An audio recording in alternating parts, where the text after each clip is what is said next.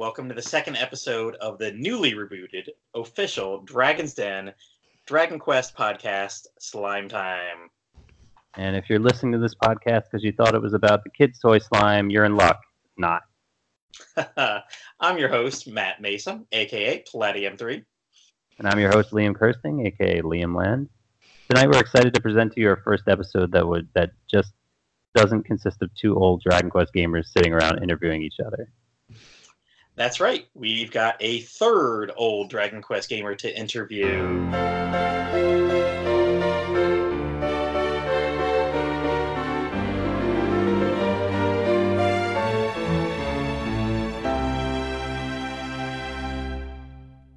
What I love about that intro music is like Platy, since you don't play with the sound on, um, and the game just like freezes up during when that when that music plays. So you're just kind of sitting there like, what what's going on? It's a long wait. Tonight we're, Alright. we're happy to welcome the man, the myth, the legend, the wallet behind the website. That's the home of the unofficial Dragon Quest fan club since the late '90s. Uh, Mr. Brian Woodus Schumacher. Welcome, Woodus. Hey, thanks for having me. I don't know if I'm much of a legend, maybe more myth than anything.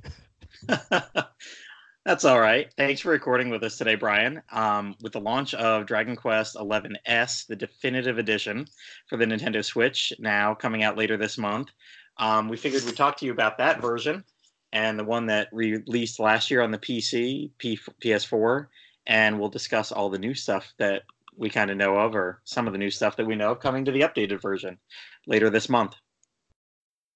So yeah, we're going to cover up on a bunch of Dragon Quest XI stuff today. Most of it's spoiler free, uh, but we'll warn everyone later on we go into the, anything spoilerific.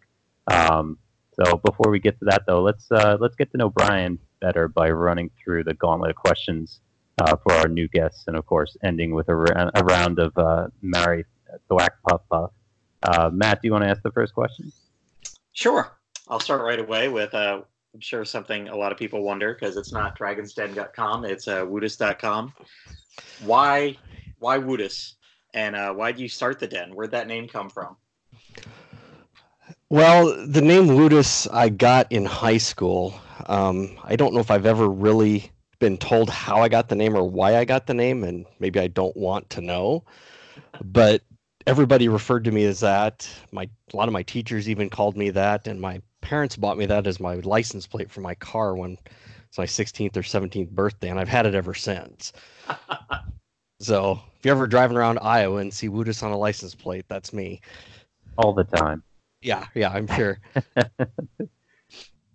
but the den originally kind of came around in 97 when I was still in college. It was a hobby site that I wanted to be a web developer, and that was a way to uh, try and hone my skills as trying to be a web developer. And I remember loving Dragon Quest as a young kid, and there were no sites about it back Dragon Warrior back then. So I thought, well, I'll base it around that. And I came up with the name Dragon's Den from the Captain N cartoon that was on in the 90s because I was hooked on that show when I was a kid and thought that would be a good tie-in. Um, after the after college, the contents of the site were kind of moved around to a lot of the different free dial-up providers back then. Prodigy, I think I had CompuServe for a while, and I finally got tired of having my email address change all the time. So I bought woodus.com based on my nickname back in 99 and started moving everything into that. Nice. Uh, nice. Yeah, um, yeah, your site's been around a long time, especially. I mean, like back in the early days of like when there were just a, handful of, uh, of Dragon Quest fan sites out there. I, I always remember your site and uh, um, Dwayne and Dustin's uh, Dragon DQ Shrine. Uh, yeah, I think yeah. it was started about around the same time. I think this might have been before GameFAQs really took off, or maybe around the time it was starting to. So, um, the Den was was one of the early places to get definitive information about the games uh, when you couldn't get it anywhere else. Yeah, and when I started, I didn't even know five and six existed, or emulation for that fact. I know you've brought you brought that up in the last podcast. Oh yeah, I've definitely gotten some information about that from various sources, either in the forum or. Yeah, I was going to say it must have been 98, 99. I think I mentioned that last time when I first even heard of emulation, but I didn't play five and six and the translations to like 2001, 2003, something like that. Yeah, I was I was somewhere around ninety nine two thousand because I was I was in college and uh, and I was hearing that I was hearing rumblings that seven was coming out. I was like, oh, I gotta play five and six. Just kind of across the community uh, through the Enix forums. Yeah, and I don't remember the Enix forums back then. I don't know if I just wasn't connected enough or because I didn't get the newsletter either from them. So I just was oblivious to that at the time. Yeah, me too. I had no clue. I, I don't think I got Dragon Quest Seven until a year after it came out. I didn't even know that existed. Huh. I will say yeah. most of my console purchases have been because of Dragon Quest games. Oh, ditto. Oh, absolutely, yeah. I've got so many consoles specifically that I can't sell, I can't get rid of because I have a Dragon Quest game tied to them. Yeah. um, so how did how did you get into Dragon Quest? Like lots of people, it was the Nintendo Power subscription giveaway. Um, I know I probably had like a year or something subscription at the time, but then I I can't remember if it was a flyer. I think I've seen somebody post copies of the flyer that they mailed out on the internet that said, you know, get this game free. It looked like a role playing game that I thought would look great to play. And I begged my mom to extend my subscription. I think I ended up with like a three year subscription after that just to get the game, but loved it ever since. so obviously you started with the first one and I'm I know you played almost all of them, side games and everything. What are some of your favorite games either story wise, gameplay wise, job class, skill progression wise? Well, up until 11 came out, well, it's a tough choice because I really like all of them for different reasons, and I don't know if I really have a favorite. I have a lot of good memories about three because of all the buddies I had in uh, junior high and high school that we were all trying to beat it at the same time. So that always sticks in my mind. I mean, I think. Uh, oh, go ahead. Nothing. Don't worry about it. Um, I'd have to say 11 now. I think it's just kind of the whole package, and I like the new skill system. The story is great in my opinion. It's just been a blast to play. I can't wait to play it again at the end of the month. Yeah, I said that last time. I said I've got nostalgia for all the games for different reasons, but if you had to say pick the best one, I, they made the best one. They they they've progressed and learned from it all and brought back nostalgia in that game for everything. So, hundred percent agree. So, what's uh, if you could only play one DQ game for the rest of your life, what would it be? Well, just for the amount of time that you can put into it, and I really liked nine. I know there's a lot of people that don't, but it was the first one that got my kids and my wife into playing Dragon Quest, and I've got 300 hours on my save file now, and I haven't even scratched the surface of the grotto bosses. I could probably spend the rest of my life just grotto bossing in that game, and I think that'd be a blast to play through. So I really hope the rumors about nine getting a reboot here are true. Yeah, I I, I have a good feeling about that um, just because when they mention something like, uh, "What would you do if Nine got uh, released for Switch?" or whatever, when the, when the social media sites are um, and the professional sites are kind of dropping hints like that, I, I I just have a good feeling about it. I mean, um, what what game hasn't been remade yeah. in the series? I mean, heck, they've already remade yeah. Eleven. I mean, added to it, but you know, and the Switch is going to be the hottest thing for a few years. Yeah. So makes sense. Um, Brian, any games you haven't got around to playing in the series but would like to? Um, Mori Mori three is one I I would like to play. My kids really got into the second one. I know we never got the first one, but that was a lot of fun. I'd like to play that, and with the uh, fresh uh, translation patch, I may actually get a chance to take that one on. Yes, yes, we'll talk about that a little later. Uh, same with Caravan Heart. I know there's a patch for that one. I haven't uh, tried that one yet either, and uh, I'd love to see the 3DS remakes of the early Monsters games. All right. So, uh, any games in the series that uh, that didn't really resonate with you? Today, not so much. Um, when the first Monsters games came out for the Game Boy Color, I wasn't real hot on those, but now going back and playing them, I love them. So they've all got different quirks and things I love about them. So there's not really one that really stands out that didn't resonate with me. I think I'm just too easygoing. I just like them all.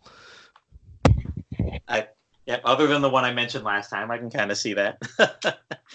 um, what about favorite or least favorite characters? Yeah, I know. Uh, I know Maribel's always the running joke as far as uh, least liked characters. Um, I know she's snarky and whiny, but I kind of like her to be in that way. If had to pick somebody playing through with my buddy back in Dragon Warrior 2, I just could not stand Cannock because he was always dead. He'd, uh, if you could store herbs in his coffin, he'd be more useful. There's some really great fan art out there that's just like it's the Prince of Midenhall and the Princess of Moonbrook dragging Cannock's like coffin around, Oh yeah, and that, I think that's been repeated that joke, but it's like it's funny every time. It is. It is. Funny because it's true. Yeah. And as far as favorites go, I love the comic relief characters. So uh, I love uh, Yangus from eight, and Sylvando's been great in eleven. Yeah, Sylvando is uh, over the top, like the the soldiers of Smile and the whole parade and everything. Oh yeah. we don't want to we don't want to put any spoilers there, so I'm not going to go beyond that. But uh, if you haven't played 11 yet, enjoy. My uh, definitely. my son had the perler bead creation of Sylvando out the other day, uh, my three year old, and they watched me play a lot of Dragon Quest Eleven, and he took it out and he's like, "Daddy, this guy's from Dragon Quest Eleven." I was like, "Yeah." He's like, "What's his name?" And I said, "Sylvando." He's like, "Sylvando," and he said it a couple times, and he his eyes lit up, and he's like, "He's the one that teaches you to dance." I was like, my God, you're three years old. This was like nine months ago. And yes, yes, you remember that very clearly. That is the character that teaches you to dance. That, that's awesome. they have the equip the the, uh, the equipment that you just like you're constantly dancing while wearing. Uh,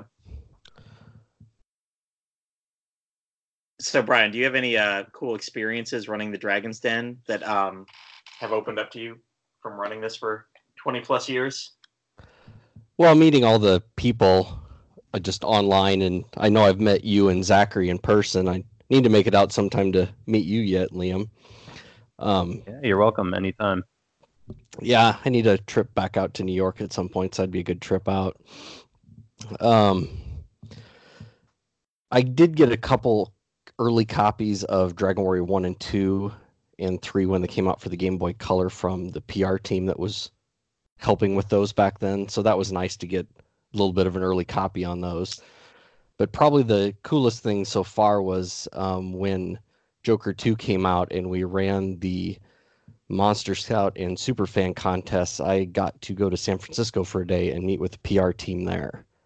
So that was fun to go out and meet them and kind of help officially somewhat promote Dragon Quest.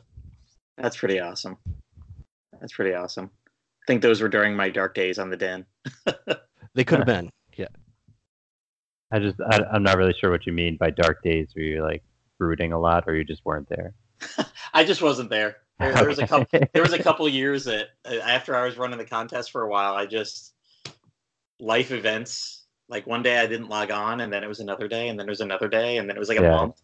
And at the time, I had been reading every forum post in every thread, and I do that now too. I mean, there's not exactly thousands a day or anything, but back then there was quite a bit, and it, you know, after taking a week off, a month off, it just like cascaded, and I was like, I, I want to read them all, but there's too much, and I I, I can't jump back right in. And then, you know, next thing I know, it was a year and a half, two years later.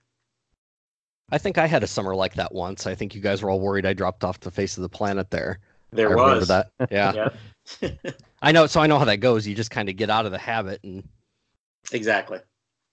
I think people just freak out when like the den goes down and they're used to posting there regularly. There was one time I think a couple of years ago where it went down for like weeks.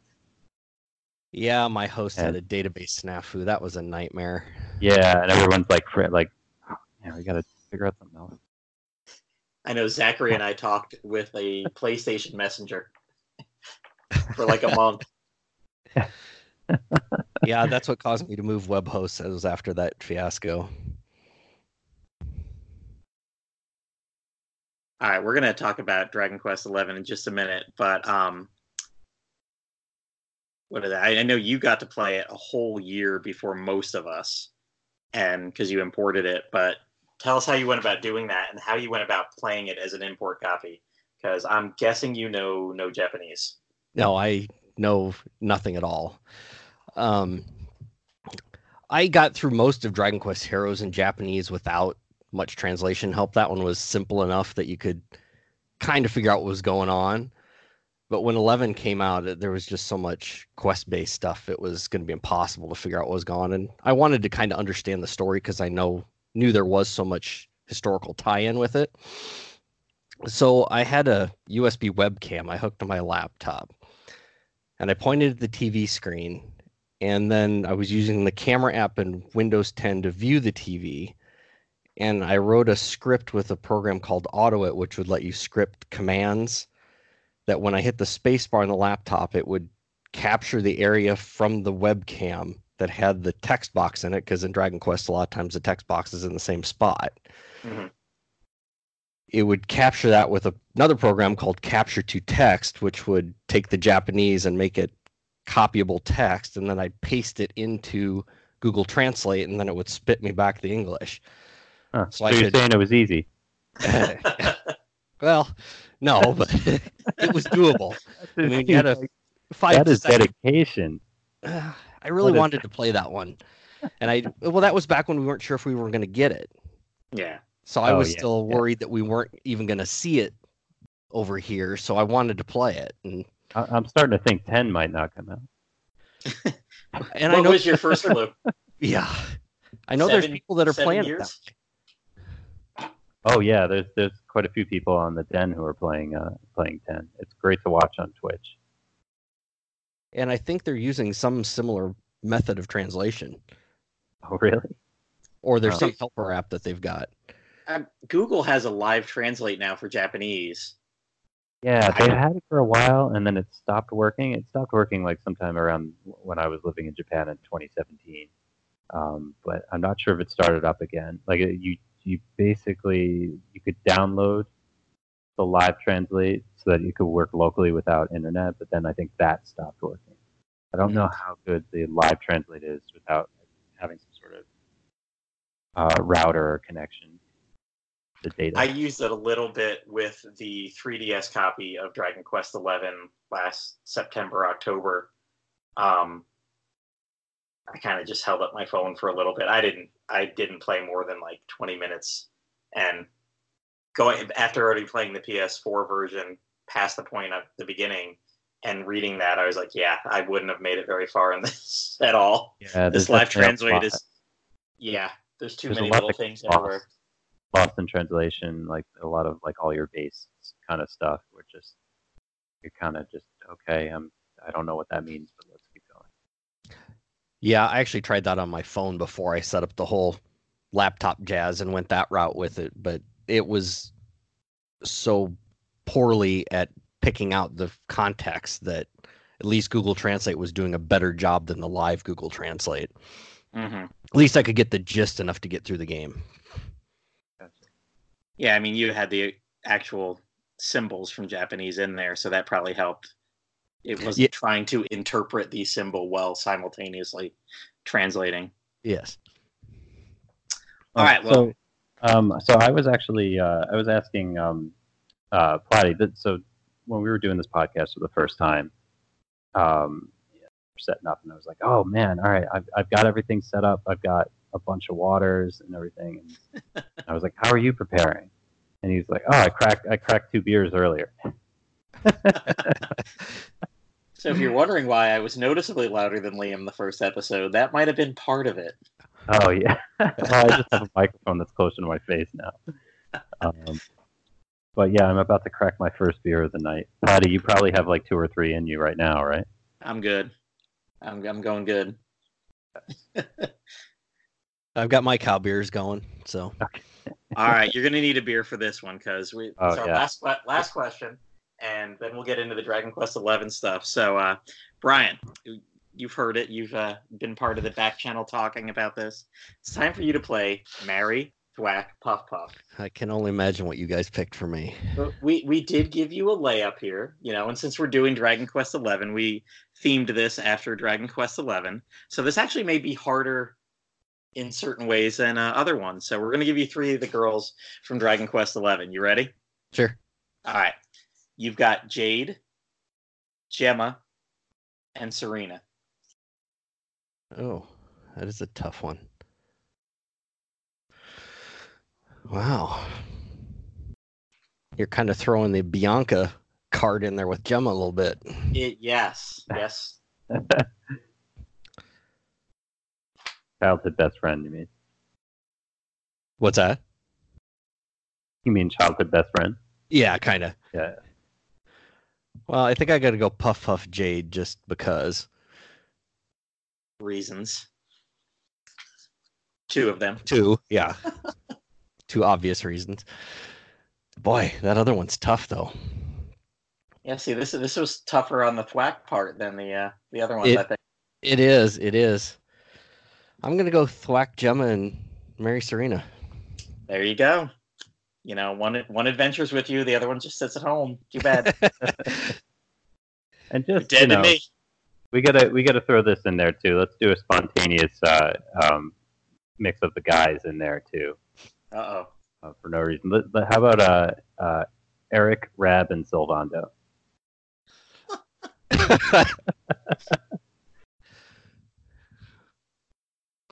wow. All right, let's uh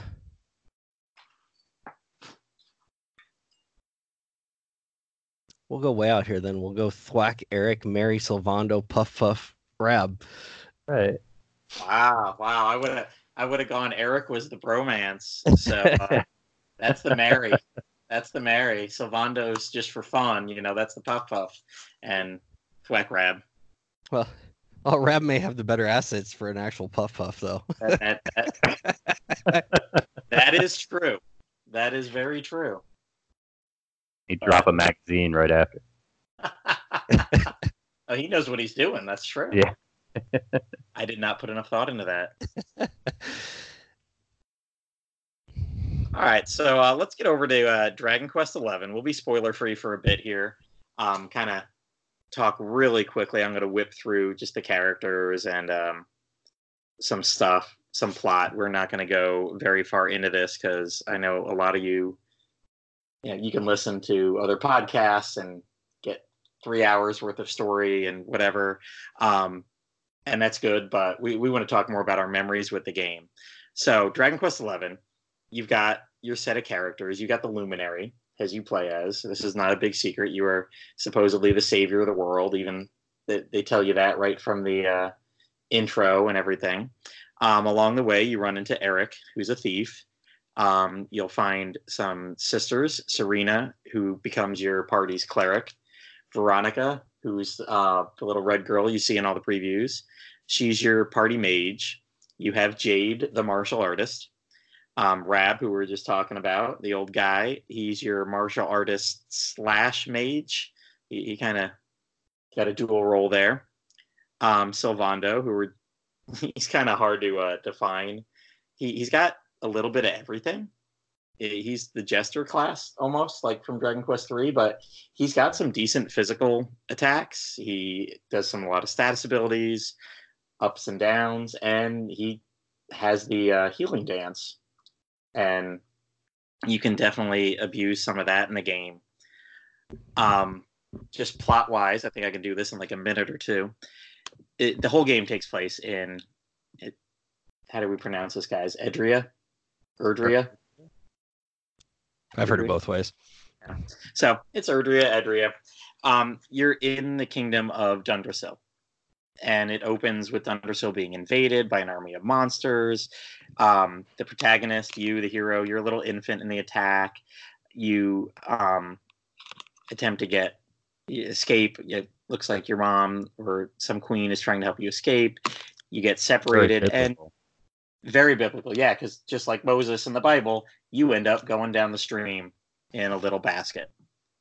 And you get found by a man named Chalky in the village of Cobblestone, and he adopts you. Well, his daughter Amber adopts you, and you're raised in the village. Um, as a teenager, you participate in a coming of age tradition. You climb up to the top of the Cobblestone Tor with your childhood friend Gemma, and during the trek, you're attacked by monsters. And while you're fighting to protect Gemma, a mark on your hand starts glowing, and you're allowed you summon lightning and defeat the monsters. So finding that a little bit puzzling, you uh, go back down to mom, who opens up all about your birth and your adoption.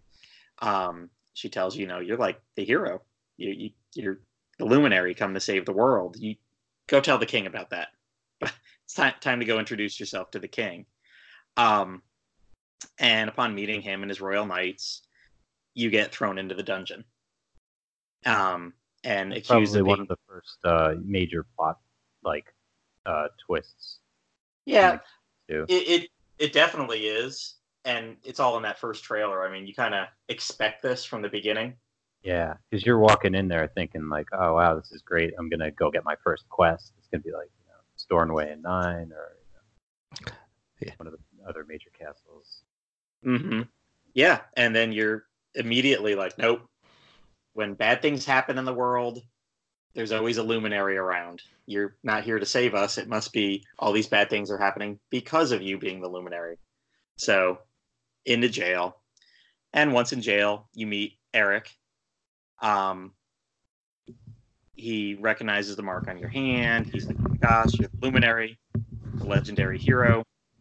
Um, chosen by the the Yggdrasil tree, which is at the very center of Erdrea. And you can kind of see it in the background of a lot of different areas of the game. Just this huge tree growing in the middle of the world. Um, and he believes you're fated to meet up with him.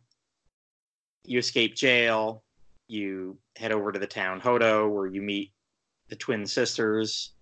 Um, they're from Arboria, which is at the foot of the tree. You find out Veronica, they actually are twin sisters, but Veronica had a little mishap along the way and now looks like she's like eight years old.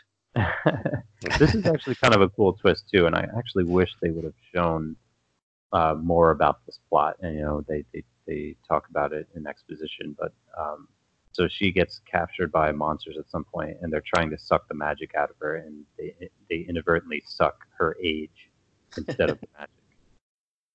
I mean, yeah, it's a good thing. I'd like to be uh, 10 years younger.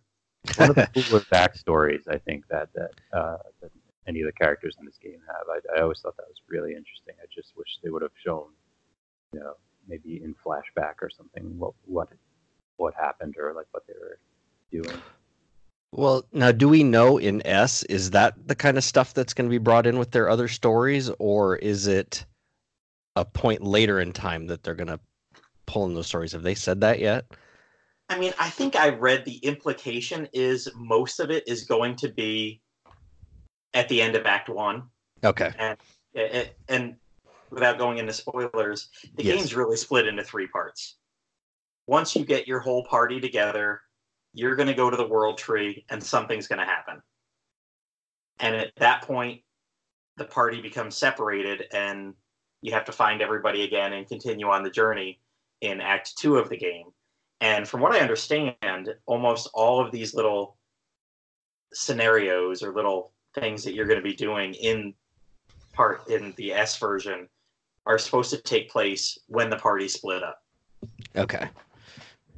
But you know that would be an awesome one to have. I mean, It would. Yeah, I mean, there's there's a lot, and we, well, I'm sure we'll talk a little bit more about this uh, in a bit. But there's a lot that they add to the game that I wished was in the PS4 version.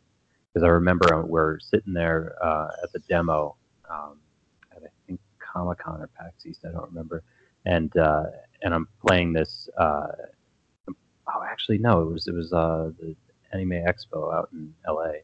Um, and uh, people are asking me like, "What'd you think of the demo?" And I was like, "Oh, it was really cool." I kind of wish um, you got experience points for killing monsters with the horse. That's gonna be awesome. By person, that that would be awesome. You know, if they if the experience points, even if the experience points didn't go to that character, if you level the horse, you know, I'd be fine with that, just as long as it's attributed somewhere.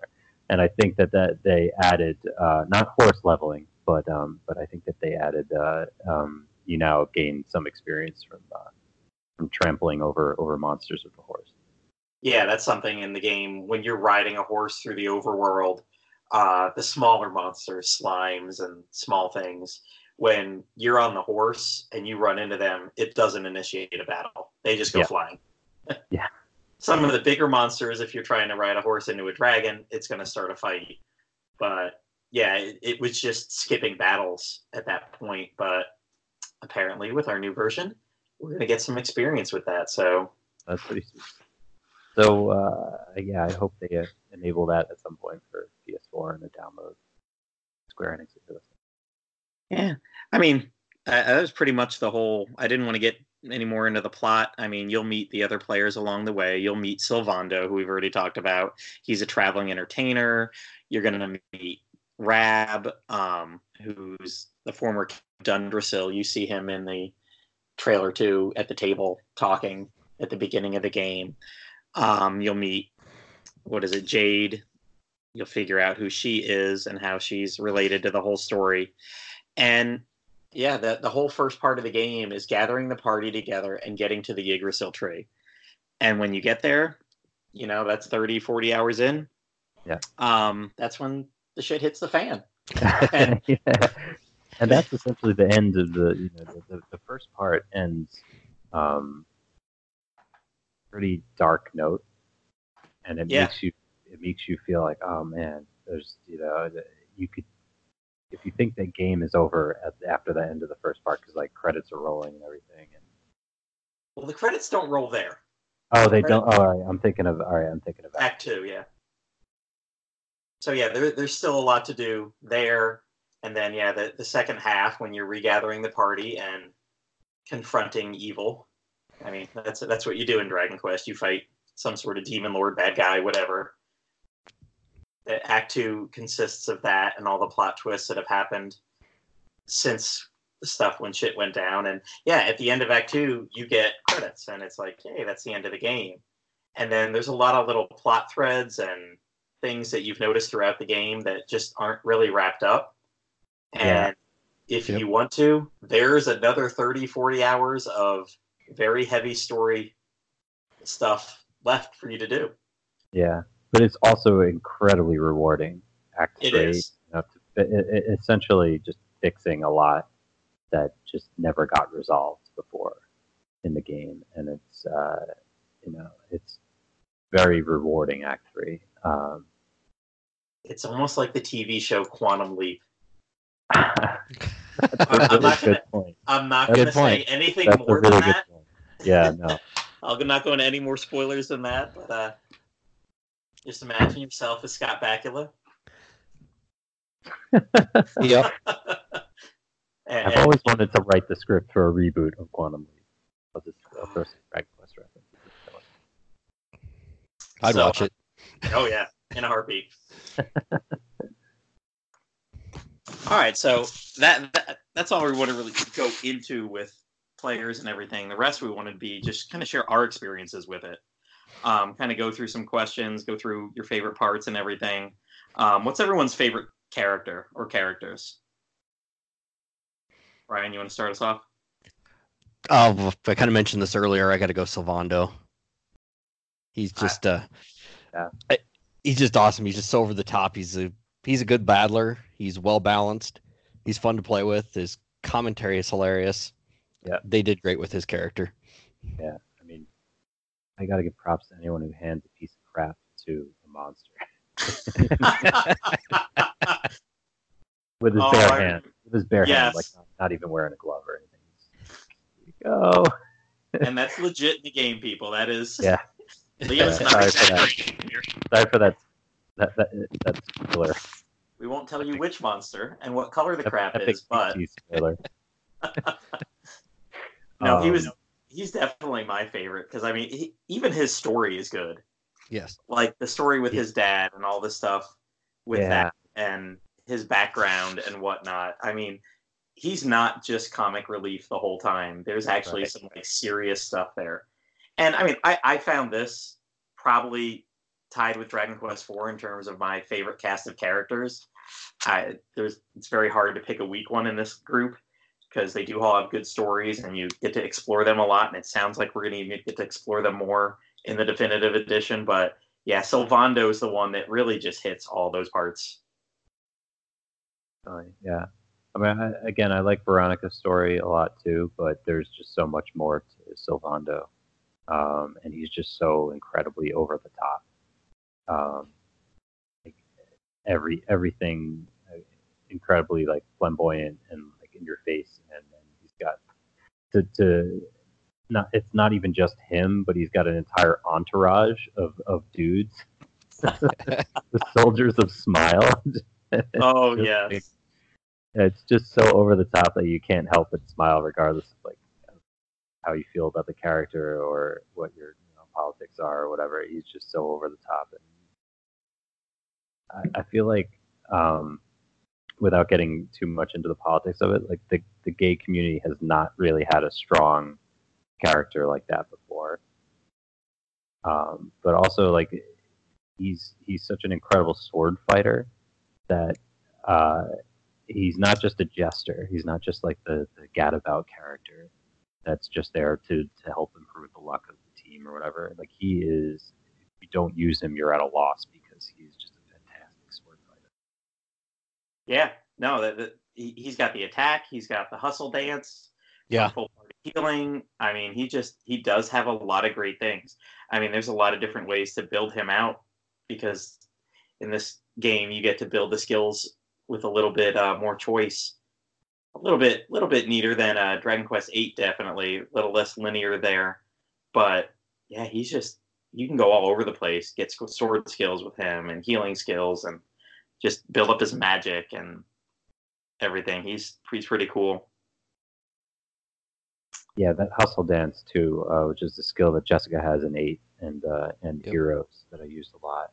Uh, but Sylvando's got it as well, and that's uh, incredibly helpful in battle. It's a multi heal uh, ability. hmm All right. So moving on from him, what was your favorite town? Because these towns were all pretty memorable. Uh, I'll start mine off, and it's funny. I was just checking my uh, fantasy football results here, and I, I joined a league with RP Gamer this year, and I named mine the Hotto's Hothead Heroes. because that's my favorite. To and in our trash talking little uh, area, I've only talked in haikus. I don't think Oh, anyone's really picked up on it yet, because not everybody has played Dragon Quest Eleven as much as me. But there's a town that you come to called Hodo, Hado. It's H O T T O, and I mean it's a very. It looks like you would expect a traditional Japanese town to look, and every character there, even the little kids, talk in haikus. And like sometimes the kids mess up the haiku, which is funny. Or there's people who like almost mess it up. But the whole town, that's just great. like there's one or two tourists who who don't speak, but like yeah, for the majority of it, it's just like it's so funny, but it's also like mildly pretentious that everyone's talking haiku. that had to take some work to do. Yeah, they had to come. Oh, someone's approaching me. I must must compose. yeah, the, the localization for that town. Yeah, is that only in the localization? I'd be curious to see if uh, the Japanese version had. That's a good question. Yeah, I can't answer that. It didn't come out in haiku form with your Google Translate. if it did, I wouldn't have known it then. So Brian, you like uh Hotto too? Yeah, that was a great town. Um, I liked uh, Lonalulu a lot too. Mm.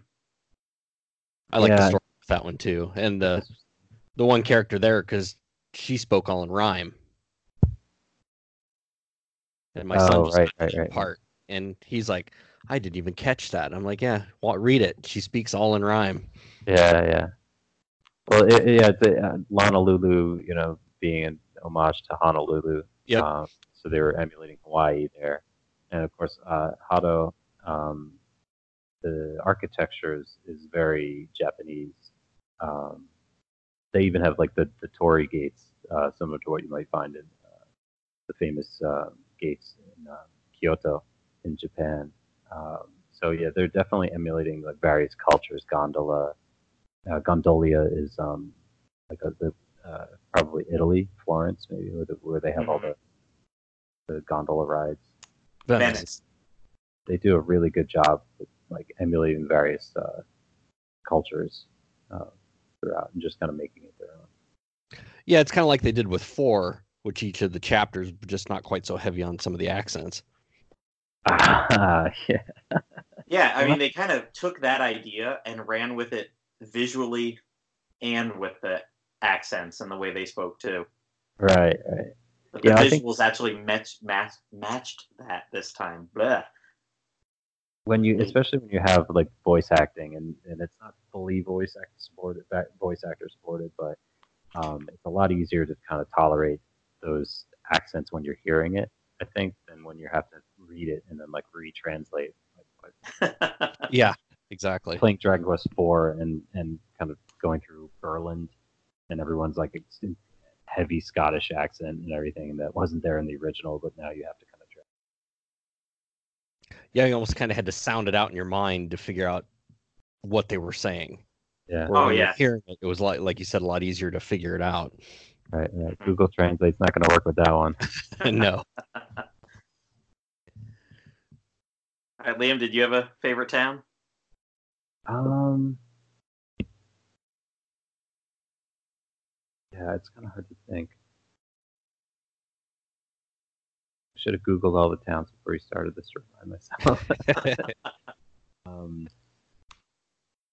Gondolia was was a that's that's one of the memorable ones. Um,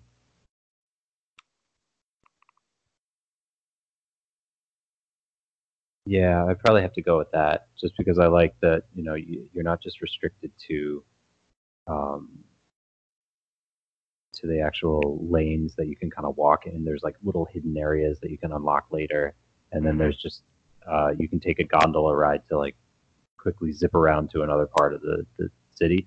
And uh, I mean, there's a part where in that you have to be very stealthy, and I really like that part, sneaking around the town, avoiding like the enemy soldiers and everything. I thought was fantastic.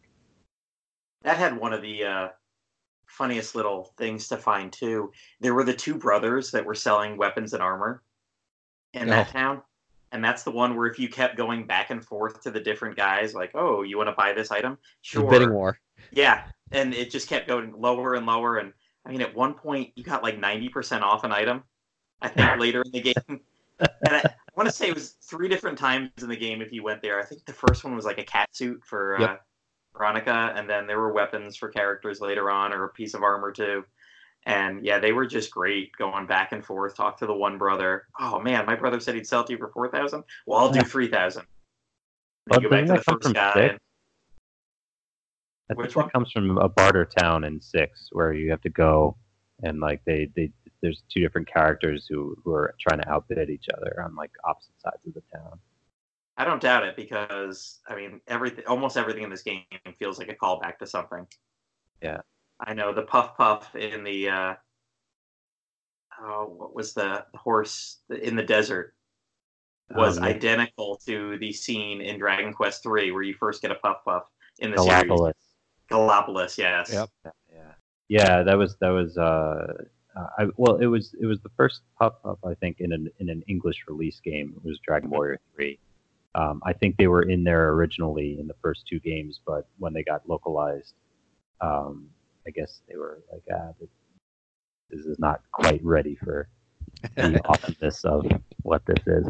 Um, so you know the inside joke or whatever. Um, but uh, but yeah, I, I'm pretty sure I, I think I read somewhere or saw some reference to it on uh, in the forums that uh, that the original games one and two also had references to it, but were uh, were relocalized to take them out.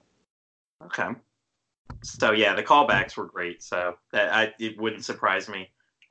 I'm sure you know more about six than me. I kind of breeze through that game with my eyes closed and try not to pay attention. But we talked about that last time, so we'll, we'll go Right. back into that. So the battle system changed a little in Dragon Quest XI. Um, you could do some movements around. Uh, there weren't. There was things called pep powers, um, and you didn't start at the beginning of the turn just selecting all your commands and letting the turn play out. You went character by character, enemy by enemy. Um, you never, never. There's not a way to tell who's coming up next, was there? I, I don't want to say there's a visual cue on there to like which character's coming up next. You just know that all your characters are going to get to do their turn before they do it again. But what what do you guys think of the battle system changes? I like that uh, it didn't schedule everything right at the beginning. I like that it was kind of broke up in between the battle. Um, the pep powers kind of threw me off a little bit at first because I think I liked the really the way they did it in 8 Mhm. until I learned the trick that you could swap somebody out into the back party to hold on to their pep power for later use. Then I really liked it for that because you could kind of store them up. Yeah, that's great. It's like Double Dash from uh, uh, Mario Kart. Where you can Oh, yeah. grab something and then switch switch the characters back. Sorry, that's an old school reference. Well, we're Like- talking about Dragon Warrior, Dragon Quest, so Yeah. old is uh, du jour It's here. Um, yeah, I like the battle system too. Um, I did start out with that um, the new type of battle system where you're kind of like you can wander around the battle, but then I found out that there's really kind of no strategic advantage to that. Because regardless of like if you ran around the back of the monster and he was attacking forward, he would still hit you. You know, so after a while, I just kind of thought it would slow down a little bit battle. So I just um, I switched it to classic mode, so it was a little bit more like uh, Dragon Quest Eight. That Mhm. respect. I did that too because, and I, I've said this plenty of times. My favorite Dragon Quest is like my second favorite battle system. My number one by far is the Grandia series, and in the Grandia series, it's almost just like Dragon Quest Eleven, but position matters. And it- Okay. that's the best way to describe it. It's it's pretty much Dragon Quest Eleven, but position does matter. And so seeing this and then like moving around the field, but it didn't really matter. I was like, nah, I don't want to fool myself here. And I did the same thing with you, Liam. I think within the first two or three hours, I was just like, let me just set it so everybody's lined up. I think I was like first two three weeks. Let me just try it. So, no, and the pep powers were different. I did not experiment enough with them as much. I, I used whatever came about. Um, it was pretty much late in the game where I started storing the people in the back to actually get them, or there were some quests that you had to do that, oh, do this pep power to do the quest, and I spammed the hell out of like itemized kill. oh, did you? Yeah, with Erik and Luminary just to like uh, get guaranteed steals. Yeah, I use that one. That's probably the one I use the most out of all. Like just guaranteed loot. hmm Nice. Oh, you know, we Like, didn't have. Pep powers is very similar to um, the tension boosts from uh, nine. mhm. the, the tension system from that. Yep. Uh, so it, it seemed kind of familiar, but a little bit different at the same time because it requires uh, it requires you to you can do just like so many more combos with it. True, because you can pair it up with different people. It's not one or Yeah. all. Yeah, Yeah, and the pep powers stick around for a while. It's not that uh well, well at least when you're pepped up, you can stay pepped up for a while. You get a little bit of boost to your stats. I mean, and then you can use the pep power, of course, but you don't have to use it right away. Yeah, at least it notifies you when it's about to go away, so you could burn some high level hits with it before you have to actually spend it as a pep power. Correct. So, all right. Um, another change or something new to the system was the sphere grid.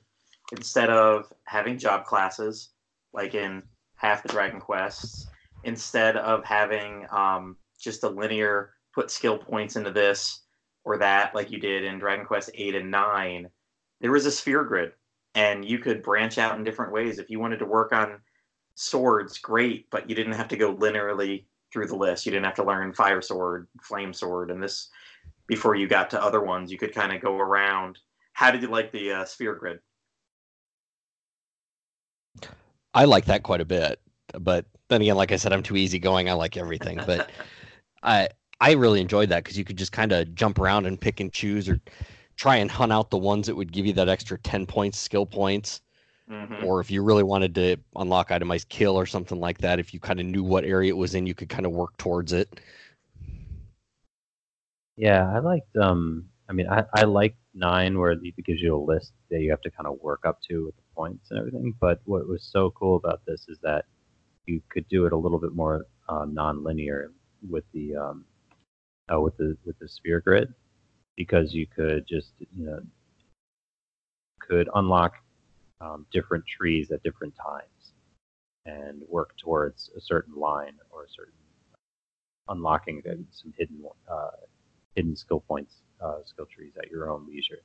And for the most part, um, I think you can pretty much unlock everything except for maybe a handful of things at the end that you might have to like start grinding skill points for uh, or skill seeds.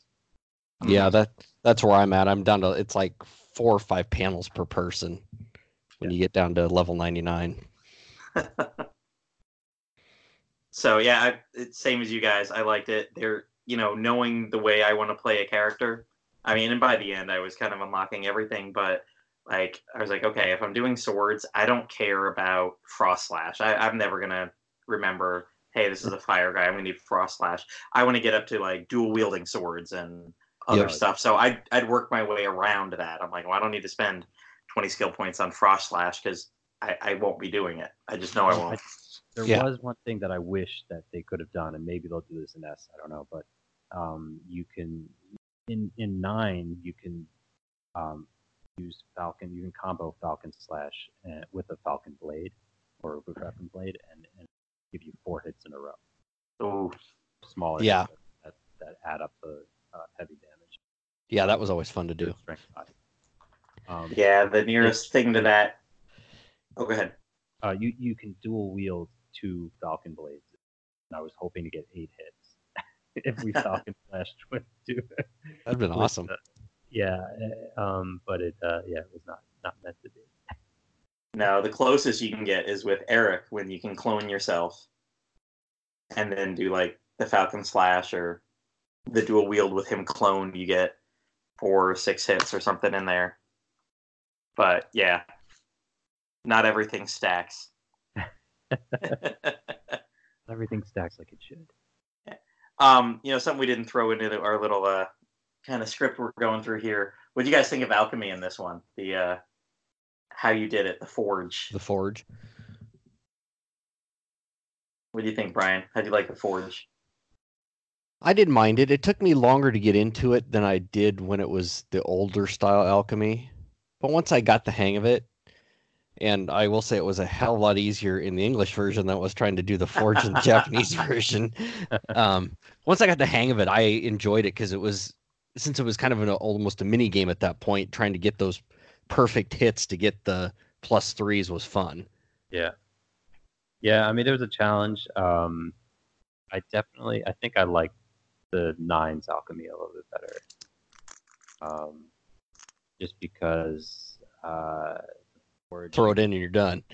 yeah, you could accidentally do like a, a strong or it could, um, a critical hit, and then like completely screw up something you were working on, and then you try to restart, and they won't let you do alchemy again. the alchemy pot or whatever the uh, the, the forge Oh is- yeah. boiling, and you have to wait for it to stop boiling.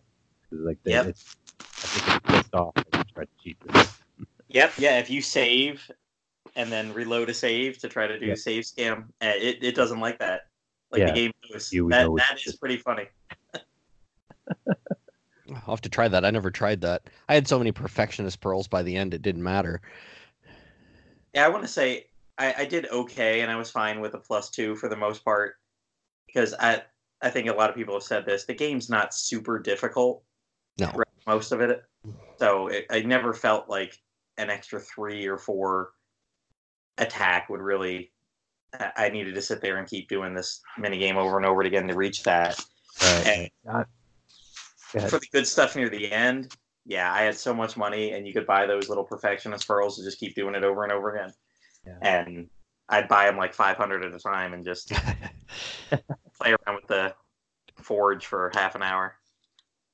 I think also the one of the reasons why they, you know, a lot of people are telling you the game is easy. Um, there's so much exploration, and you're just you're going to be in so many battles that um, your characters are just naturally going to be stacked. They're gonna they're gonna be jacked against whatever whatever monsters are in the area that you're playing in. If you're doing a ton of exploring, I know I did a lot of. Uh, uh, you know, hunting the crossbow shots and everything, and Yep. Trying to track down the rare monsters and everything to get uh, the gold versions of them or whatever. Um, so yeah, I mean, if if you are finding it easy in the beginning, like it, too easy where it's not as, as fun as you think it should be, there is a draconian quest mode that that um, that starts the game off like uh, significantly harder. Mhm. Um, I think on a on a on a replay, if I ever get a Switch, fingers are crossed on that one. Um, if I ever get a Switch um, and I get this, uh, you know, I'll have this version already purchased um, just in case. Um, you know, that's what I'll, I'll play the I'll play my first uh, replay uh, in Draconian mode. Have you guys explored that at all? I didn't do any of them. I, I mean, there's a whole litany of them. Uh, you know, with the harder monsters, or you can't run from battle. Yeah. Um, there was one called Shy Pox that I thought was very silly. Like sometimes you just can't talk to people. you're trying to talk to an NPC, but oh no, you're too shy, so you can't talk to that NPC right then. It's like real life. Yeah, or there's ones that you, where you can't equip armor, or you can't purchase stuff at the store, so you got to basically make everything at the forge or hope for monster drops. But uh, we had somebody on the den that went through with like all of them and beat it with like all of them on, if I'm not mistaken. But not you think they Zachary. can But there was somebody. There was somebody I remember that, as we were playing back in September, October last year, maybe around November, they were like, "I did it," and posted the screenshot, and they like beat it with all seven of those things. Oh wow! Isn't there one that's like uh, the the um, townspeople are always lying to you or something? That's coming up. in That's new. Definitive. Yeah, Oh, that's that's in definitive. Okay, yeah. So yeah. I've seen, So I think seen they're adding. screenshots maybe of the demo of that. It's pretty funny. Yeah, there's a demo now out for those of you that don't know of the definitive edition, and you can try out those challenges. Um, yeah, there's three new ones I want to mis- say. The one where the townspeople lie to you. Um, there's a super shy pox, which even ups the ante of, you know, It affects the party at once. Oh yeah, yeah. So everybody can't talk to anything. Or y'all freeze up in battle. Sylvando is shy pox. I can't imagine that. And then I thought there was another one, but maybe not. I, I even looking at my notes here, I did. Those were the two I had: the lying townsfolk and the super super shy pox. But yeah, they're all Yeah. there again. There's a screenshot floating around of just like uh, a random town's got like a, a guy in a town going like, "I'm your mother." Yeah. And ones were little old ladies like, "I'm the demon lord." Oh, yep. So th- But that th- one was those true. quite funny. I mean, the fact that I know pretty much where I need to go and the plot of the story, I may actually play with that on just for the laughs. Yeah, 'Cause, I mean, ninety percent of the NPCs I really have no need to talk to again on this Oh, the- playthrough. The other one's party wipe if the hero dies. Oh, that's it.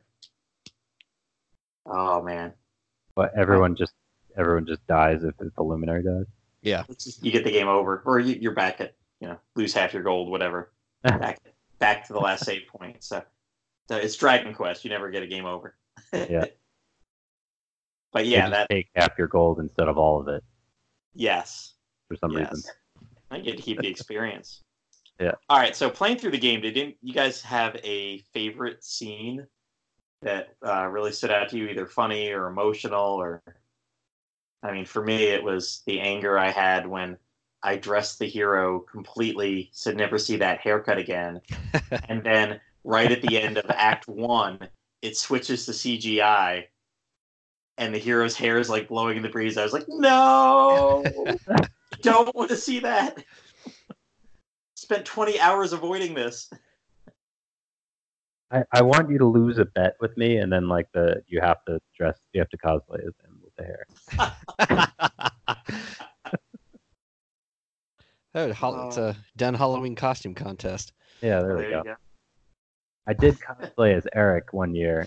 Um, at, uh, oh man, it was either Was it PAX, PAX East? again pa- PAX East and Comic Con sometimes kind of blur with. Me. I think it was Pa- it was definitely PAX East because I remember my Boston friends um, being around for that. Um, and that was a lot of fun, but I just like I feel like I'm too old for Erik, like to pull it off. Like I feel like I need a younger man's face and physical disposition. And you're not quite Rab yet. yeah, I'm not quite Rab. I'm not quite Erik. But uh, yeah, my one of my favorite scenes I think is probably um, when your characters are reuniting, and uh, there's a scene where um, you're facing uh, Hendrik, and Sylvando shows up, and he looks at the two of you, and he's like, "You two are acquainted," and it's just it's just such a funny moment. just the, the having this like extremely serious knight character uh, who's very dark and brooding, and then like uh, Sylvando just shows up and he's like, "Hi, darling," and it just it's uh, just fantastic. The juxtaposition. I like the uh, running gag with uh, Rab in the Ogler's Digest. With the bunny girls on the cover. Yeah, yeah, their yeah, their yeah. their Playboy version of the magazine. Yeah, because that comes up two or three times, and that chuckled at that Maybe every like time. three or four. Yeah, Oh, those are always good. Dirty old man jokes. yeah. Um, and one of the last things we'll talk about here before we get into the uh, discussion of the changes, and actually I'm going to bring it up is here. Um, one of the changes for the definitive edition is you can play dress up without having to sacrifice stats because there were outfits in the game. Not every piece of armor, not every weapon. I think the weapons you see them all in battle, but not every piece of armor changes your appearance.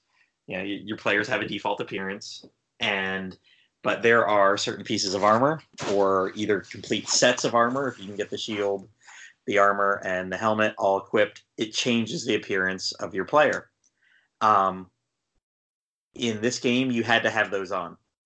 And as i mentioned with the hair earlier the hero's hair in this one kills me. So like the first pair of arm I, I would literally go from armor set to armor set and spend almost 20 or 30 hours in the same armor so that I he would always have the helmet on and not have to change. and I mean, going 20 hours without changing your armor, he would the hero would be 20, 30, 40 defense behind other players because everybody else I would just keep up with their the best I could buy, the best I could do it. I, I flat out was like, no, I mean, first of all, again, the game wasn't super hard. I wasn't playing with the super hard enemies. I'm like, I can do this. If he gets a little hit a little harder, no big deal. But I would play from armor set to armor set. Now, in the definitive edition, they're going to have it so that you could upgrade your armor, ha- you know, put on the iron armor, but still have your appearance set to like being the hero from 8 because that was one of the things that came with the game the first time around. You could dress your guy like the hero from 8 or, you know, and as you progress there was half a dozen other armor changes, appearance changes for characters. But yeah, the uh, definitive edition is going to let you dress up so you can choose to look like you're wearing this armor, but really have whatever the heck you want on. Nice. Um, and me, like the whole point of the game was to keep the hair hidden. But did you guys have any of the any favorite outfits for any of the other characters that you liked?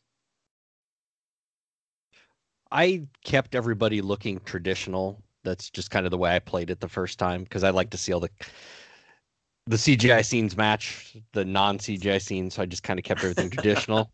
I'm Yeah. just kind of weird that way, but I did like the. I thought the cat suit for Veronica was funny. I thought that was yeah, yeah, especially in the I- cutscenes. Yeah, I saw Like, some that were really fun, like where she's off, she's pointing. Yeah, exactly. uh, I'll have to play with that the next time I go through. Yeah, I I liked um I liked the hero's armor um when he gets his father's armor or like when he when there's like a, a certain point where you find your father's armor. hmm And uh, I thought that was uh, I thought that looked pretty badass. I'll have to uh, say something when we get to the spoilerific parts a little bit later about that one. That, that was some good armor though. But we, we're gonna have a spoiler part where it's like, okay, if you haven't played the game, turn the podcast off right now. We will. We'll only talk for a couple of minutes on that. Just Okay. anything else, kind of round it up. Anything else you want to talk about? And if there's a spoiler you want to talk about, go ahead, talk here. Yeah, But, um, right. Yeah, stick your fingers in your ears for the next twenty seconds. Give us five minutes and I come back. Yeah. So, Liam, you want to run down some of the uh, changes coming to the definitive edition? Yeah. That- Sorry, you have more. go ahead. Yeah. Okay. um, uh, I would right first the biggest one, and I think um, uh, you know hear talk a lot of talk about the, the 3ds version having this um, that we never got. And, um, is is the 2D is coming to the Switch version, and that's uh, that's going to be um, you're going to be able to play through the game in the 2D like a classic Dragon Quest game. Like Super Nintendo graphics, I believe, or is what it is. 16 really. bit. 16 bit, yeah. Yeah. That's the way I'll be playing. Oh, yeah. I'm going to play the whole game like this. I mean, Brian, you played it twice in Yeah. full HD. So, uh, Yeah, that's that's uh, another thing is you can you can basically play through the game and then there's replay value in playing it in 2D again. mhm. Um, so then uh, we spoke before about uh, horse kills. No, when a horse kills a monster, you now get experience points. nice. Um, you mentioned Platty playing dress up without sacrificing defense, Hmm. like in uh, Dragon Quest Builders 2. Yeah, that has that too. You can pick what armor you want on and pick what armor you want to look like you're wearing. Um, explore past worlds from past games. Um, that sounds pretty interesting. I, I'd like to uh, learn a little bit more about that. Um, do you guys know anything about that? I know it has something to do with the, uh, was it the Tickington? Tickington was the town, and then they named the spirits Tockles. Tockles, yeah. And So I suppose it's like TikTok is the pun. Mhm. Okay. Yeah, and you know, without getting too spoilery, whatever, there there's time travel elements. Maybe your uh, quantum leap, my quantum leap mention might have mentioned that. So, um, something that you're supposed to do is apparently in this village, and it was in the 3DS version too. It allows you to travel to other worlds, maybe do a little scenario, and like, and I don't know if it's all of them, but one I was looking at the other day that I was super excited about.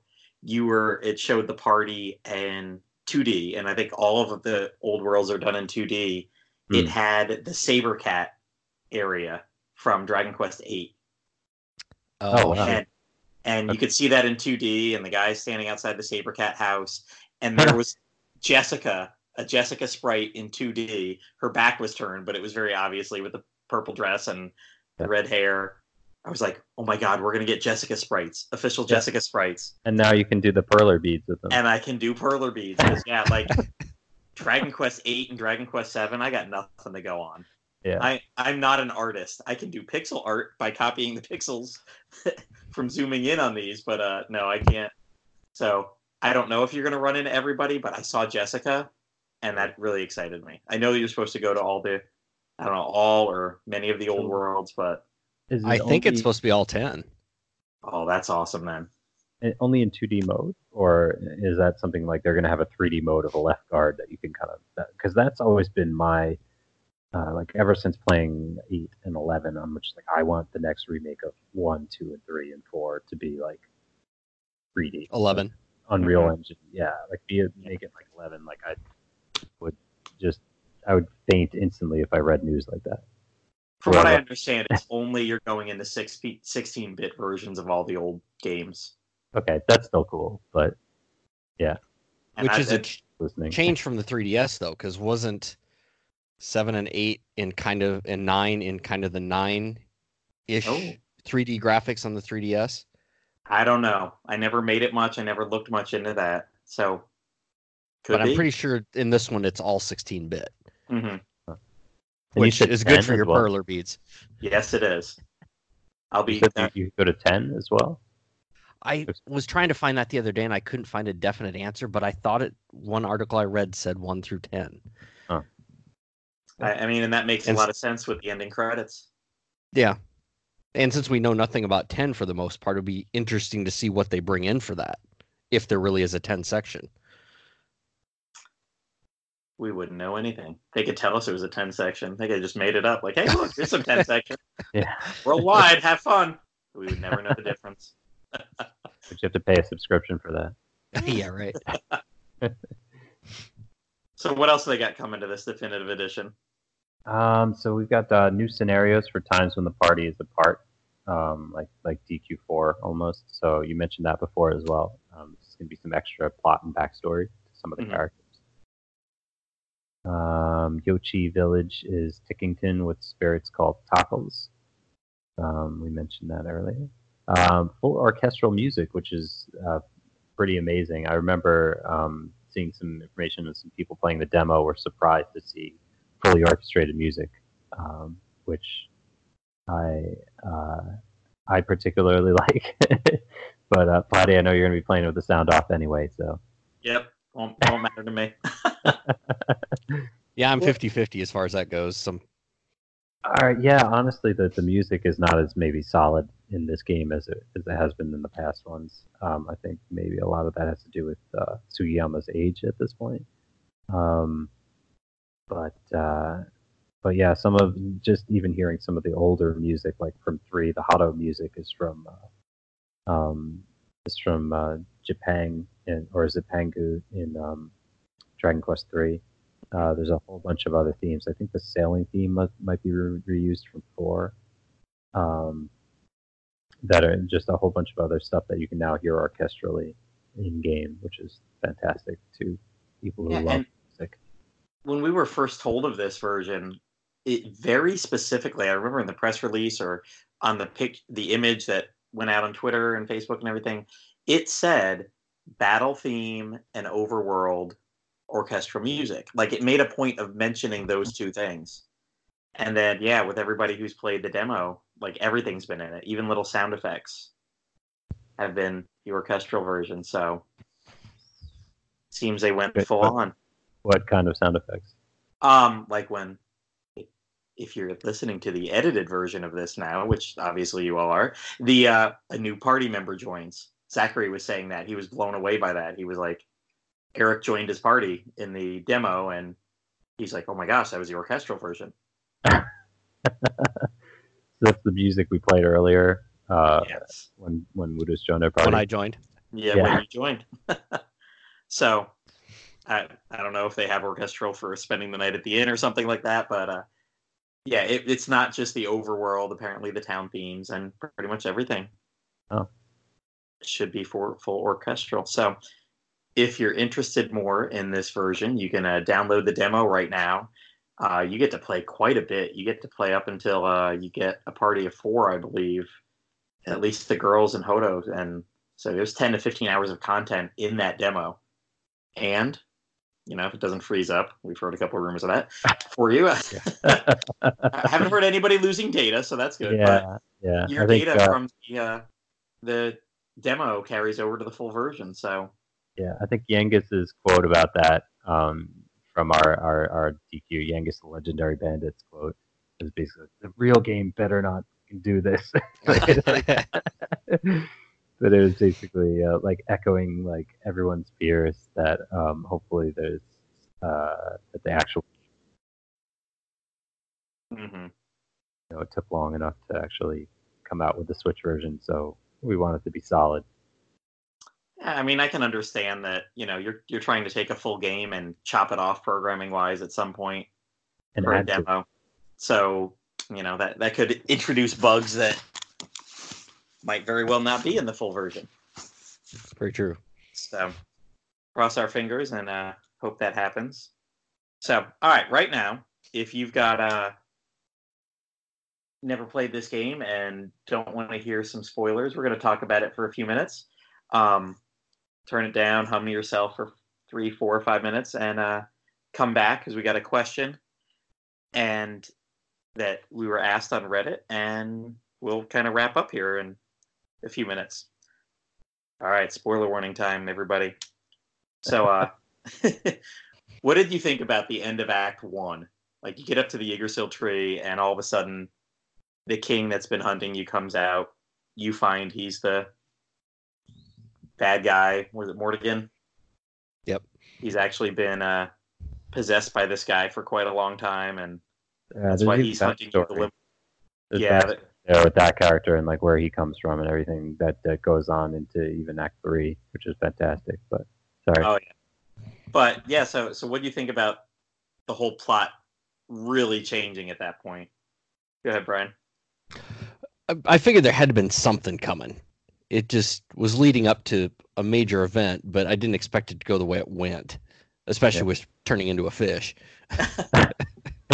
That is what happens next. Yeah, that was uh, that was definitely um, besides the fish part. Um, that was definitely a kind of uh, Empire Strikes Back ending where everything dark happens, and you're like, "What? There's got to be more to that." Um, but yeah, there, there's uh, but it, it was fantastic. And then you you, get to the fish mode, and I loved the fish mode. I wish I could kind of go back to that. I wish there was a time travel thing where I could go back to fish because it was so fun to explore and like you can talk to sharks and stuff and you can do all the stuff that you couldn't do um, in the previous game. But It's then almost- it's, oh. a short time. It's almost too bad they couldn't have had a whole underworld or Mhm. under ocean area with that entire concept, kind of like the underwater of was it five, Yeah. Six. six? Yeah, or even just like uh, um, an item that turns you back into a fish, so you can kind of talk to sharks. You do know That'd that you cool. can turn back into a fish anytime, right? Can just I? for that. Yeah, you can go back down there anytime after Yeah, you you get. go back Yeah, down you can there go and back down, but how do you turn into a fish again? talk to the queen. Really? Yeah, Oh, she's like, "Would you like to be a fish again?" Yes, I I. I learned something new on the podcast today. There you go. Yeah, it allows you to go back into the store, buy from the shark again. Oh, that's fantastic! I'm so I'm so happy about that. I think you actually have to for a quest, don't you? Yes, there's definitely quests down there. Okay. Yeah. No, I haven't. I, I I'm still actually in Act Three um, because what happens is like my main time to play um, DQ uh, console games is uh, when I have free time, which is never. Uh, so so I um uh, I I waited the last time until uh, my wife was in Japan with our son for a while, and I just like binge played uh, through Act Two and most of three, uh, and then they came back, um, and uh, and I have kind of just played only a handful of times since then. Right. But yeah, So- that's great to know. I know uh, the big part about the whole post game, and we're, we're spoiling everything here. Um, when you get your party back together in Act Two, and after you're done being a fish, you go around, you collect everybody. Um, but the last person you go to collect is Veronica, and you're back in her hometown, and you see her apparently sleeping next to a tree, Yeah, and you approach her, and she's dead. yeah, yeah. That was a That was shock. heart wrenching. Yeah.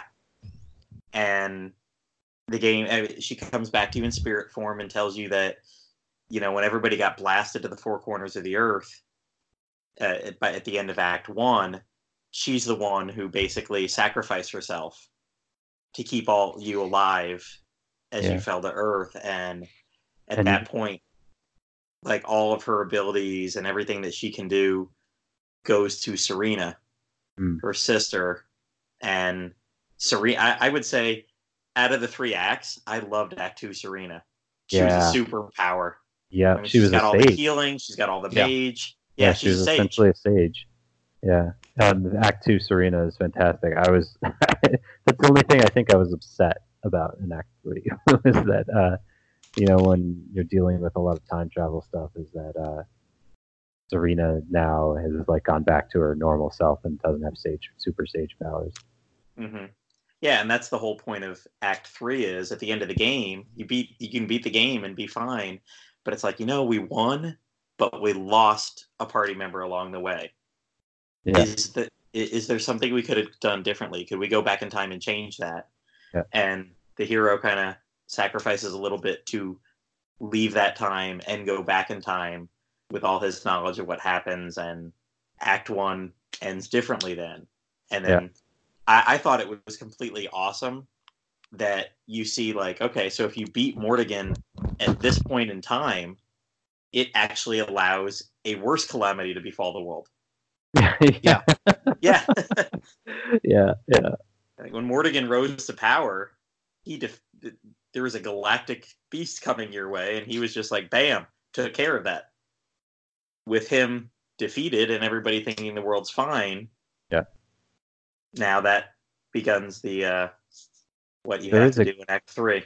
There is a great moment in Act Three where um, you have the Sword of Darkness with the eyeball on it. It's like a corrupted version of Erdrick's sword, just like completely monstrous looking, and you're just you're you're able to wield it for some reason with no curse, and um, and you you wield it uh, again when fighting or, or like facing down uh, Mordegon. He's like, "Where did you get that?" He's like, "I got the sword." so yeah, that was pretty cool, and the whole ending. You know, if you defeat the Galactic Beast, you get a cool ending. Brian, I know you've shared it out there on social media. I mean, it's not really a spoiler; it's just the credit Yeah. scene, but it's that montage of different scenes from The Dragon logos. Quest one through eight. And oh yeah, you just shared the end part. That's right. But you, I- when the credits are playing, you get this whole montage of all the different games, and then it ends with those logos too. Whereas the logos change throughout it. Uh, the logos are interspersed with shots from the old games. Okay. So, so I just cropped out each of the and made an animated GIF out of it. I've actually got the ending credit scenes if anybody wants to watch them on the Den page because YouTube wouldn't let me upload them. so there you go. If you Liam, like you haven't been able to go all the way through Act Three yet, but if uh, you'd like Yeah. to see that, I don't, I don't, I don't think the ending credits are in any way spoilery. It's Uh, just credits, kinda. isn't it? Well, there's yeah, oh there, well. yeah, yeah. there is. so Like yeah, Tom th- Holland will return. yeah, it, it ends up where do you get called Erdrick or y- y- you send somebody back in time because you're the luminary, you're the reincarnation of somebody from a long time ago, and isn't Serena also from a long time ago? Yeah, there's definitely. I don't remember if it's uh, fully spelled out, but there's definitely like even the the legendary the heroes of legend that you're the reincarnation of are like old Dragon Quest three uh, Yes. references, like the cleric and or the sage and the uh, the mage. Well, the So- time sage is Serenica, Yeah. Correct. Yeah. So you, Uh, se- you send her back basically, That's right. That's right. and, And then then that's that's where it cuts to with the book. hmm And it's kind of implied that all these Dragon Quests are like fairy tales read to somebody at some point. Right? Because you put the 11th book back on the shelf at the end, or the mom Yeah, does, or something. And it looks like it's the hero from three sleeping, and it isn't the same quote that's used in three when you wake up. At Yes. Yeah. Wakey, wakey, wakey! It's time to start your adventure, or something like that. I can't remember the exact quote. hmm Yeah. I It, did- they- I did think about writing down these stories when like the Dragon Quest plots, just writing them down as a story to read to my son, like uh, especially when he was born in 2017 and I was in Japan. Oh, that's Yeah, a cool I- idea. Yeah, and so I started to write it, and uh, and then I just uh, I was just like, oh, I'll just it's it's a lot. I mean, there's a lot that Yeah. goes on in all of these. yeah, I know I breezed through, you know, the plot in like three minutes of the first act, but you know, this is a hundred hour game if you play all the different stuff. Yes. and a lot more than that if you've got harder monsters on her apparently and are trying to platinum it or whatever so all right we'll stop the spoilers right here do, do, do, do, do. For those of you that uh, want to turn it back on i don't know how you'd hear me telling you this but uh um take your fingers out of your ears. yeah take now. your fingers out of yours everybody you want me to yell it really loud start listening again um, we actually got a comment, Liam, um, on Reddit. I was posting some uh, Marry Thwack Puff Puff stuff around. Um, Yeah, don't don't use up all our good ideas. I feel like you, you you doing the Marry Marry Thwack puff puff on uh, on on Twitter a lot, and uh, and I feel like at some point we're just gonna run out of ideas and be like, Yeah, we can always mix and match. yeah, red chest, one from her, one from her, bye. one from horse. Thwack horse manure. I feel like Woodus, we now we Woodus, we now have to like, you now have to answer that one. Which one? Uh, red chest, clay pot, and horse manure. Oh. Uh, that's just too weird. All right, we'll get to our one question. We'll get to our one question, which is weird because it came up the other day, um, actually, on another podcast I was doing with RPGamer. But um, we had this one guy, uh, M Lock Wo two, M L O C K W O two, on Reddit. Um, was asking about. He's like, "Oh, I see you're a podcast. Do you guys take questions?" And I said, "Yeah." Um, he wanted to know about story connections or what between the Zenithian trilogy. He wanted to know was it was that like the Erdrick trilogy where they were actually game one, game two, game three, but three was really a prequel to one or anything? Um, what what do you guys think, or what have you heard throughout the years? Is the Zenithian trilogy really a linear trilogy or something? Liam, have Uh, you ever it's considered that? Thought about it? I think it's loosely a trilogy. There's a, definitely some common themes with the floating castle and everything, but I think six is a prequel because it has like the birth of the Zenith dragon, if I remember correctly. Yeah, six ends with a dragon egg, and it's Yeah. like cracking. Yeah. Yeah. So I mean, yeah, it's not as tightly wound as Erdrick, where they have like the descendants and everything. Um, but yeah, and I think even maybe the legendary equipment is called something different in each game, meaning like they lost they lost the meaning of that history, Mhm. but it's the same equipment. And I know, and I couldn't. I know, Woodus, you tried to help me find it um, on Wikipedia. You know, so trust this completely. Yeah, um, there's it's mentioned that um, Yuji Horii mentioned that they just went with similar ideas. It wasn't meant to be a linear story. It was just they wanted to use that floating city kind of theme for a while, and it wasn't meant to say that the world of five is the world of six is the world of four so much, but they just wanted to keep it thematically kind of the same. Yeah. It, it definitely wasn't supposed to be as linear and followed exactly like one, two, three Mhm. and that was actually on Wikipedia. It was actually um, mentioned as from like a 1990 Nintendo Power article. Maybe not 90 because it wouldn't have been at that at that point, but it, it was referenced to a Nintendo po- um, Power article that he was quoted as saying that in, and we haven't been able to find that exact issue or a scan of that issue at all. Do you remember Yeah. which one that was? You should call it out here and see if anybody listening can find it. You know, maybe I'll put it either in the show notes or I'll tweet it out because I literally Somebody's got to have it. Yeah, yeah. I'm sure Because I know uh, archive.org doesn't have them up that far. They've only got up through like 120 or something like that. Because that's where I looked for it. Mhm. It, so and it might have been like something like 98 99 later in the because obviously it would have had to been after dragon quest 6 came out Yeah. so so sorry uh mlock woe 2 you know there, there's a little bit of background that's what wikipedia says we're, we're trying to figure it out and get you a better answer hopefully you're listening to the podcast all the way through you took Yeah. your fingers out of your ears at one point For Wikipedia, the foremost authority on all knowledge. Of course. It's all, it's all fact checked. I might, I, and I'll be honest, I might not have even mentioned that had it not had the little citation next to it for Nintendo Power. So, of course, I couldn't Um, prove the citation. So, oops. I do want to point out though that six had um, one of the first early references, I think, to uh, other characters from games existing within the same universe. So, in the bonus dungeon, um, the original bonus dungeon was called Death Cod. It was a play on on the original uh, Life Cod stage. So you start out the first town, you start out in 6 Mhm. Uh, in the remake uh, for DS and mobile version, it's called uh, Weave, Weaver's Peak and Reaver's Peak. Um, and in both those cases, uh, there's in the bonus dungeon, there's characters like I think Torneko, and um,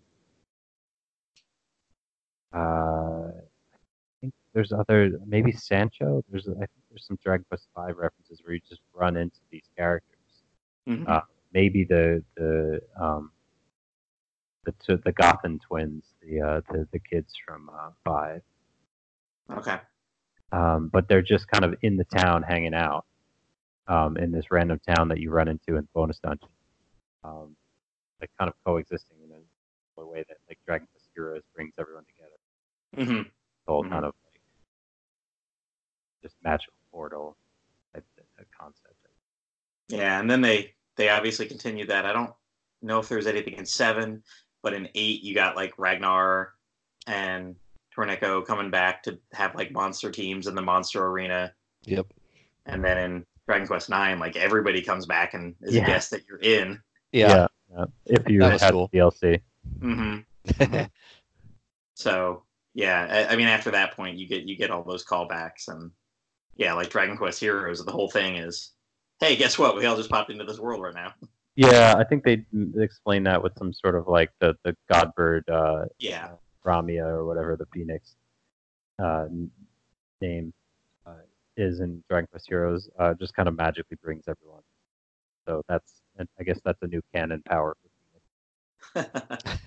she travels between worlds. Well, and she was someone that's been in multiple games.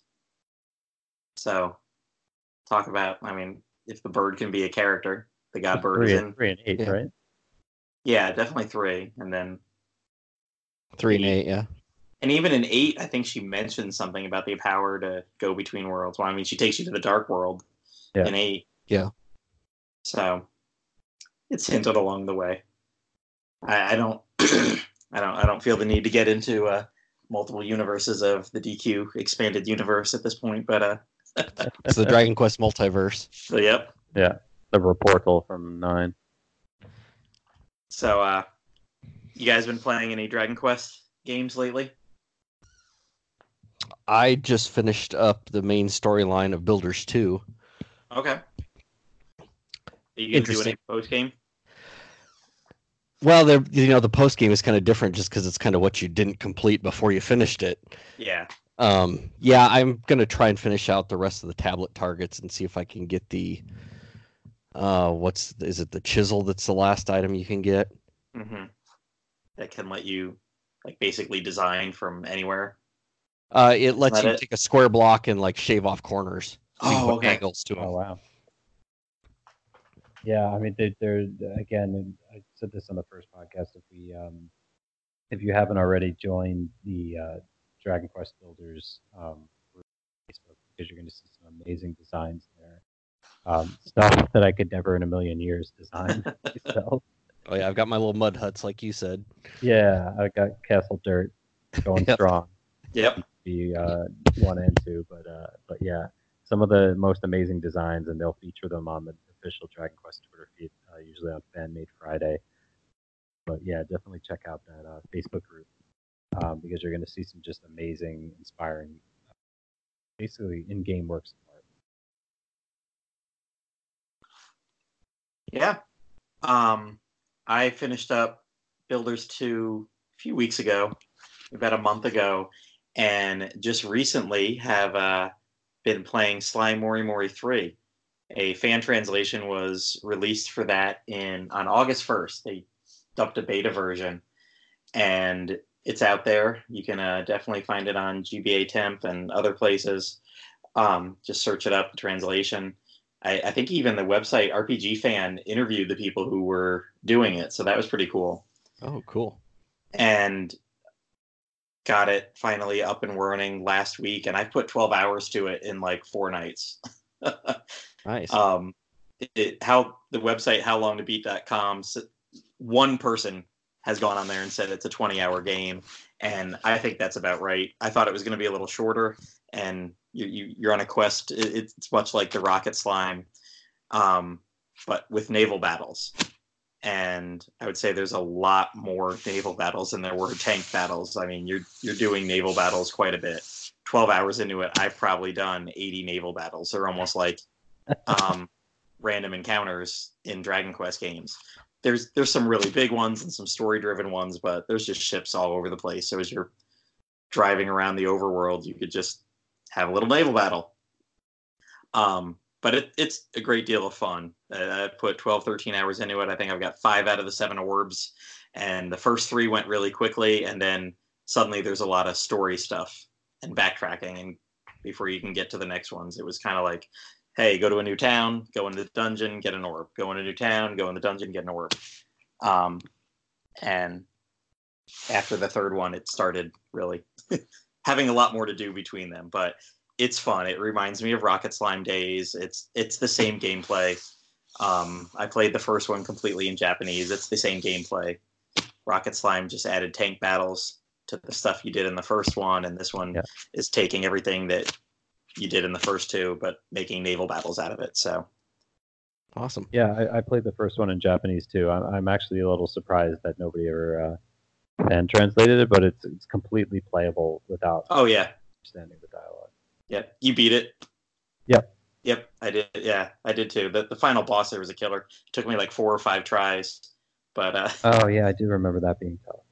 I, I I can actually very distinctly remember where I was when I beat it. I was sitting in um, my ex-wife's car, melting outside of a TJ Maxx, because with a dead battery in her Honda Civic or whatever, and just waiting for AAA to come, and waiting and waiting and waiting, and I'm like just melting in the car, playing with my little retro card in a real DS, and it, it had I not been sitting there, I don't know if I would have eventually given up and just said, "Damn this final boss," but you know, had to wait to get a jump start from AAA for like an hour and a half, and four, five, six times finally beat it. So, uh, anything else, Liam, that you're playing now? Um, I mean, I, I again, I don't have a lot of time, and my, my commute's shorter now, but I do play a lot of uh, DQ4 mobile still. So, I just beat the DS version uh, full percent with the, uh, and I just love that game so much. I I just instantly started it again on mobile, and this time I'm kind of trying to figure out what did I not do the last time, or what I'd not typically do. So I'm like, I'm in chapter three, and I've hired the help. You know, I, I don't normally uh, with Torneko's chapter. I usually just kind of plow through it, and save, try to save money, um, and don't hire anyone. But you can hire NPC characters, um, and I don't remember what their names are in the original game, but in this one, the mage or a, a the mage called Laurel and a and a soldier called Hardy, really Dragon Quest. really, Laurel and Hardy. The Three Stooges not available. Um, but yeah, I'm just uh, I'm I love like again just discovering new new stuff on replay that I just hadn't really um, explored the last time. I love doing that kind of stuff. All right, so uh, we'll wrap this up. I'll kind of give out some props to everybody that uh, we did the first cast to. You know, thank you to Dwayne, our artist, for the uh, our logo and everything. If uh, you were looking for some awesome art, you can check him out at uh, at Dwayne Art on Instagram is where he usually puts a lot of his stuff. He's also got a website, DwayneBullockArt.BigCartel.com. Um, the music you heard at the beginning and the end that is by the band Descendants of Erdrick, um, or Edric, Erdrick, Erd, Er- Erdrick, whoever, however you want to pronounce it. They're out there. They're pretty good. They're a uh, cover band for video game music, video game tribute band out of Austin. Uh, so thank you very much for you guys letting us use that music.